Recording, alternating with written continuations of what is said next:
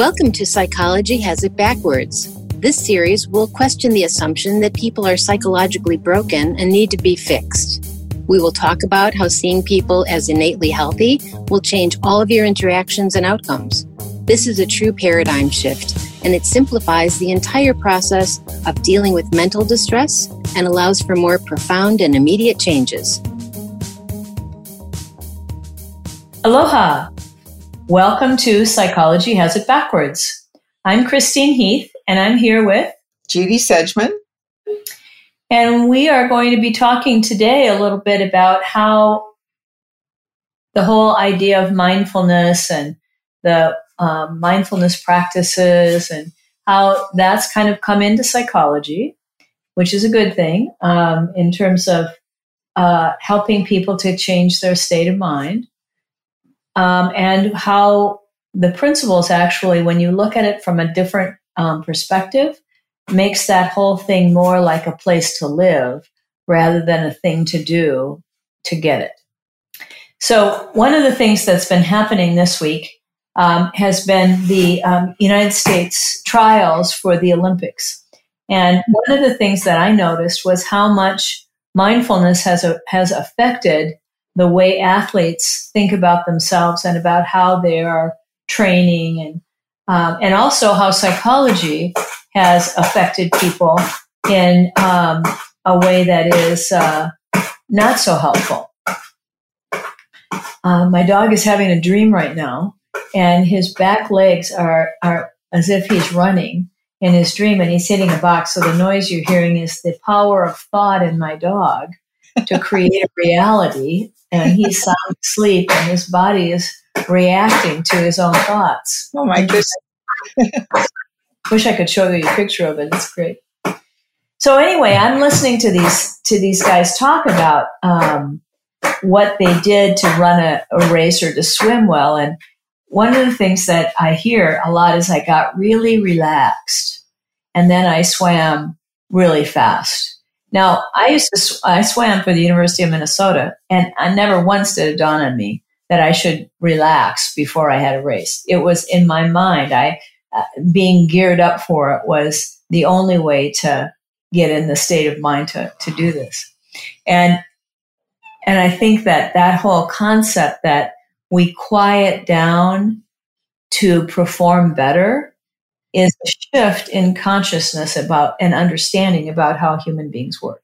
So that's a good thing. Like the field is starting to catch on in this way that they can see because of the money that was poured into the effect of uh, meditation and yoga and those kinds of things that quieting your mind is very helpful. Like, duh, that's not, it's so funny, isn't it, that we have to get to this place, but we're, we've been trained to be thinking about what's wrong and fixing it that it never dawned on people that quieting your mind, at least not in the United States. I, I suppose there's lots of cultures around the world that have embraced this to a, a far greater extent than we did in, in the United States or in, in many of the Western countries. But it's recognizing that even meditating for a little bit is generally helpful to your overall state of being. So what we're talking about, on the other hand, is seeing that that's a natural state that's within you and you don't have to do anything to do it. So when I was listening to the athletes, they were talking about relaxing into their race and really letting their training kick in and being able to stay focused in the present moment. Like lots of them, like I, I just keep my mind in the moment.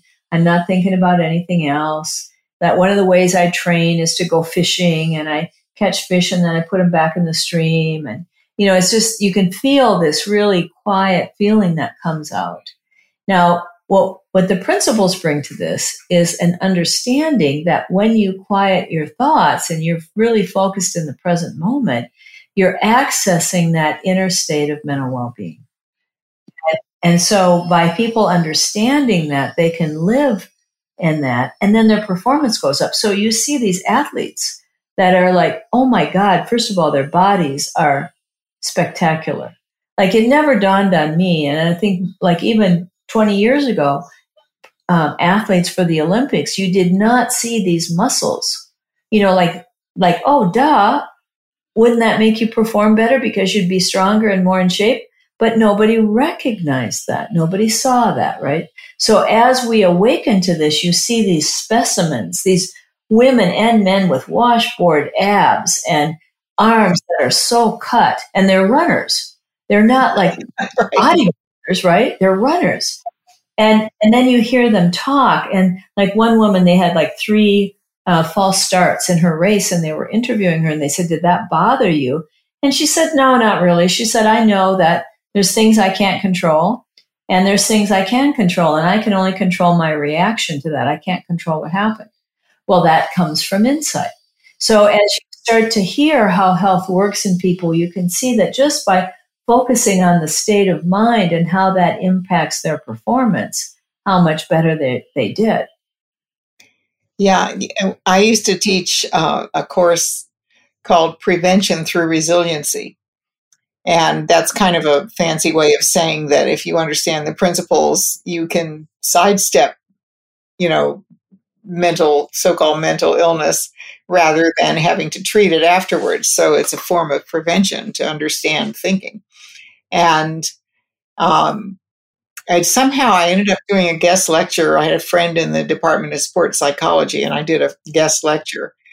And several people from their guest lectures signed up for my course for the summer semester. And so uh, I had these athletes in my class, and people that wanted to be coaches, and people who wanted to be athletes. And it was very interesting to me how much they got out of it compared to some of the people that were just new to the idea and were kind of argumentative about it. It was very comforting to the athletes because that's that's the common sense thing that their coaches were always telling them. Okay, so what if you miss the last goal? Put it out of your mind. Just shoot again. And, you know, okay, so what if the last race didn't go the way you wanted it? This is a new race. Start now. Start in this moment. And and so they were thrilled to learn the principles because they realized, oh, you know, it's not a job. I don't have to sit there and do these little exercises and do all this, you know, read these passages or think these particular sayings or whatever to get myself calmed down. If I just know that it's in me, I can go there. And it was very inspiring to me. I, I, I loved that class. They were, they were the athletes were probably the most exciting contributors because they saw the practical application. Other people were still fighting with, you know, well, what about, you know, this other thing and what about this and what about that? And they're going like, this is going to help me in my sport. That's all they care about.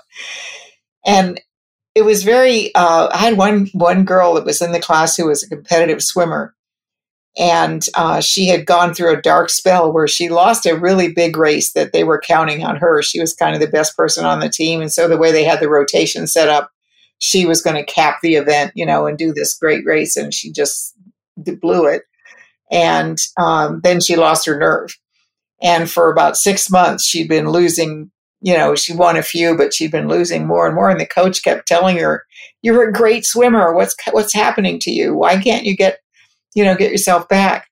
So she took my class and she went back in the fall and she said, I'm winning again. You know, I'm not having any trouble. And I, I probably have lost a few, but I don't care. And she said, I just feel so good because I love to swim. I love competitive swimming. And she said, for a while there, I lost the love because all I was thinking about is they're counting on me and I'm not doing it well enough. And it really matters it really matters to be in love with what you're doing and just be at peace and be you know in this moment right now just doing it so so the whole idea of meditation is is a great idea you know but it, it's when people make it be about the technique of meditating rather than a, a way of life is what the difference is between what we do, what we help people to see, and where the field is at. So, I mean, we're not saying that there's anything wrong with mindfulness, you know, it's it, it except that when people let their thoughts go all day long, and then they have to meditate for an hour at the end of the day, or two hours, or two hours. I mean, I mean, plenty of people that meditate for two hours a day trying to be calm. When they already are that way as soon as their thoughts quiet down, right? And so it's it's just kind of seeing that that's just backwards. It's just uh, you have a busy mind and you create a lot of anxiety and fears and stresses and pressures and all that kind of stuff with that thinking, and then you focus in the present moment for an hour and you think about relaxing. Now, if that was just your way you went through life, you wouldn't have to deal with all that other stuff. You wouldn't have to because there was another there was another I felt so sorry for poor um, uh, young woman who was a swimmer, and she um, uh, said that she was diagnosed with a new a new illness, a new syndrome called over um, practice or over over uh, what's it called when they're when they can you know they're working to become an athlete they're they're training overtraining overtraining syndrome. And i was like oh my gosh. And she said so and that and she's a, one of the people that said that she went to all these different people and they kept giving her different diagnoses. And so she was so by the time the trials came she really struggled because she had this idea that she was mentally ill that that she was there was this illness that she had several illnesses i guess by this time and that now she's disabled because of her sports training. Rather than seeing like oh the way i thought about doing this was causing me to be obsessive and therefore more anxious and more insecure and going too fast and all i need to do is stop doing all that thinking and quiet down. But when you don't see that you have that safety net of health inside of you and you you think that you should be thinking about fixing your problems you get more caught up in that. That's a, that's a great point. I had a business client one time who um, they she and her husband had built a new house and they in the new house she built a meditation room for herself and it really was a lovely little room it had you know this beautiful oriental carpet and had a little statue of some buddha or something and it had, you know, built in speakers in the ceiling and you could play this soft music. She had, you know, a tape player or whatever there with making this beautiful music and candles and aroma, you know, things. And, and, um, it was just lovely. But, um, and it was kind of in a little tucked away in a corner of the house where you could close the door. She even soundproofed the door so that nobody could bother her. And I remember when she's showing me her house after they had moved in and I was visiting and she was showing me around the house and she said, I, you know, I thought this room was really going to help me, but um, I, it really hasn't. And I said, why not? And she says, well, to tell you the truth, I go in there and I turn on the music and I turn the lights down and I turn the candles, you know, put the candles on and I sit down and I start saying my mantra and pretty soon I'll start thinking, God, this room cost me a lot of money. you know, and I built it because it was going to help me, and I don't feel any better. And, and, and I really, I mean, I had tried so hard not to laugh, but because it was really funny, that just goes to show you that it's not the room. And it's not the fact that you know how to meditate and then you have the music and the statue and the candles and the aroma things and in the soft rug it's it's that you know you have confidence and faith that when your mind quiets down your wisdom will kick in and you'll be fine and you could have known that in traffic you know it, it, doesn't the room isn't going to help you because you know as somebody early on in their principles used to say wherever you go you take your head with you and and and what what i can see in all of these practices, yes, they really help people because for some people, they do quiet down. You know, it's like a lot of people who get massage fall asleep in a massage, and there are people that can't sleep at night, but they can sleep when they're getting their massage. And that's wonderful. Anything that helps people is a wonderful thing. But the help isn't built in. We're built to thrive and survive. We're built with our natural default setting being peace of mind. And so we don't have to, you know, we don't have to do these things. Now, so some of my clients say, well, you think I should stop going to yoga? And I'm going like, heavens, no. if you enjoy your yoga class and you like the people you're doing yoga with and it's keeping you flexible and you you know you're you're it's pleasurable for god's sake don't stop anything that your wisdom is telling you is good for you but just know that if you had to skip yoga class it wouldn't ruin your day you know it's not like you need to go to yoga class it's because you enjoy going to yoga class it's not like you need to run to clear your head it's you enjoy running and that's the difference. The difference is seeing techniques eh, through the eyes of neediness and desperation, or seeing techniques as describing activities that you enjoy doing when you can. And if you enjoy them, do them, you know, but don't look to them to solve your problem. Because and if you notice that you're thinking too much, you know, like we all get caught up in the busyness of our life, you know, it's like whether we're like uh, in the middle of doing a project or we suddenly, you know, like for me, I just say yes to too many things. And because in my mind, I think I got the time to do it. And then I realize that I just, I'm doing too much. So, you know, doing something intentionally to quiet down is a good thing. But the other piece you do with that is like, oh, I've been thinking too much. I need to get I need to get turned around again because I got caught up in the illusion my thoughts were creating and I lost my bearings, I lost my balance. And that is I think that the thing is so then you do whatever you do to relax and be in the moment. It might be knitting, it might be exercising, it might be meditation, but it's getting in, walking your dog. Yeah.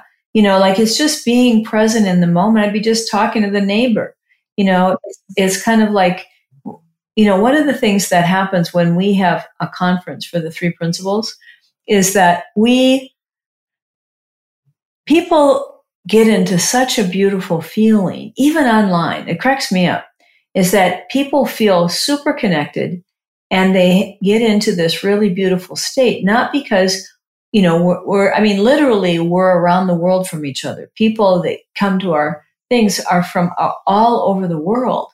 And there's no way that we know each other personally, but you get into this state of mind and you know that you're kind of attached to everybody and everything. And you move into this deeper state of mental well being. And that's what people have found happens to people when they meditate. And going into that feeling and recognizing that that's your home base and you do whatever you need to do to get there. But know knowing that it's already there that the meditation isn't creating that feeling that you're sliding back into it.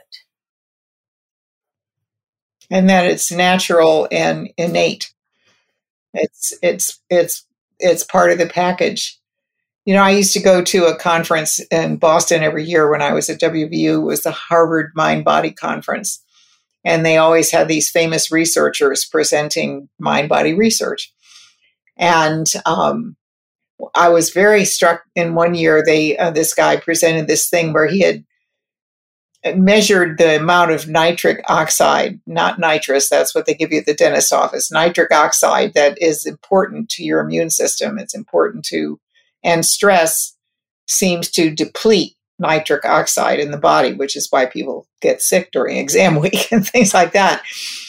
Well, he had heard uh, one of the other doctors a few years earlier make a presentation on the fact that stress was a huge contributor to illness and linking all these various stress related illnesses and, and bringing up the subject of nitric oxide. And this doctor thought it was bunk and he was determined to prove that it was bunk.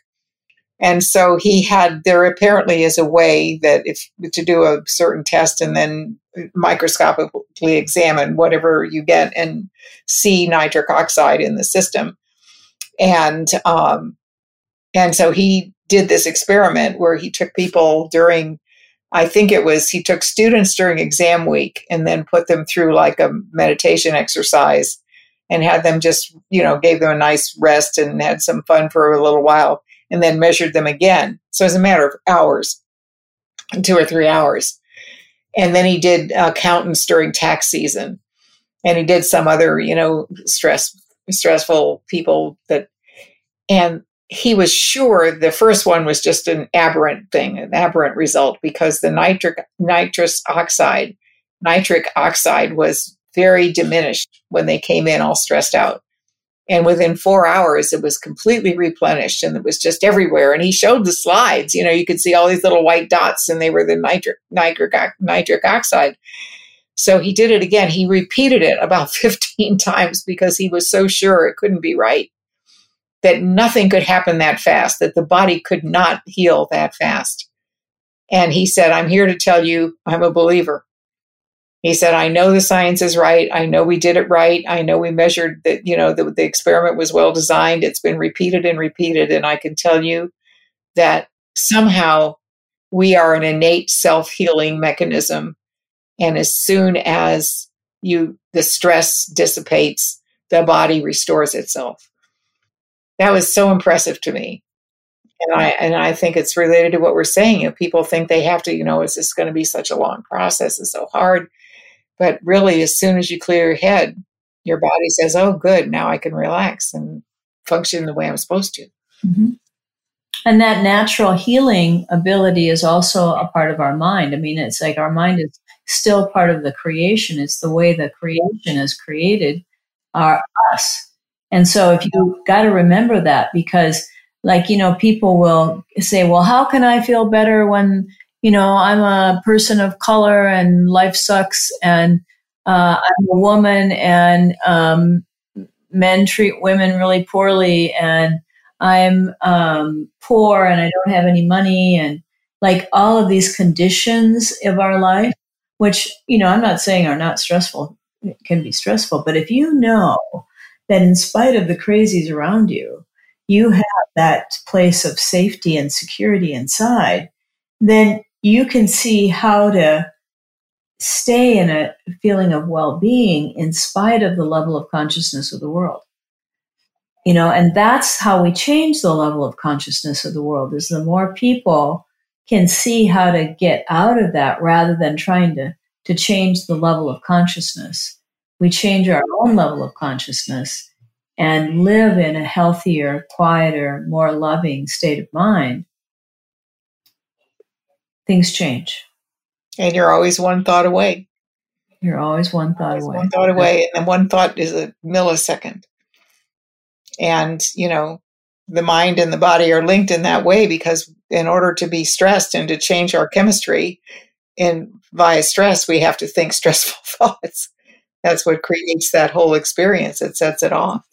Yeah. So I, I you know it's so it's so wonderful that people have this ability and I hope that as time goes by and you listen to these podcasts, you start to see it in yourself more and more and just find confidence that nobody's different. There's no exceptions. Everybody mm-hmm. has innate health. Mm-hmm. You know, it's just kind of getting that. I mean, stress is another one of those things that we um, kind of focus on as a thing. Mm-hmm. You know, like I'm stressed because of my world rather than I'm stressed because of my thinking about my world. Right. And shifting that around makes you feel so much more confident, but then you don't always have to be, you know, like managing yourself. Right. You know, like one of our colleagues before he learned the principles, he uh, he would like meditate for a mor- an hour in the morning, then he'd go listen to people's problems all day long, and he'd come home and have to meditate for another hour and then go run for two miles because that's what it would take. So that's like three hours of his day trying to manage the other eight hours of his day, mm-hmm. right? Like that there's something that's not right about that, and that that's because psychology. There's like a a stressful element about the way we're trained to fix things after the fact. Right. So we're always kind of running to get on the train right. instead of stopping the train. Right. Right. It's a good way to put it. Mm-hmm. Well, we've done it again. We've done it again. And so enjoy your lives, you know, like that's meditation, right? It's like just being present with your kids, with in the moment, like listening to the birds, taking a walk, or do or do a technique. It doesn't matter as long as you know that what you're doing is accessing that state of well-being. And don't forget, Psychology of Mind, the program, is available to you on Wednesdays and Thursdays. And uh, you can find it on our website and uh, sign up for a week at a time or however many times you'd like to come. Yeah, we'd love to see you. Take care. Aloha. We hope you heard something new and that you will continue to join us to challenge the prevailing thinking about the possibilities for health in everyone. To subscribe to the podcast, visit our website at psychologyhasitbackwards.com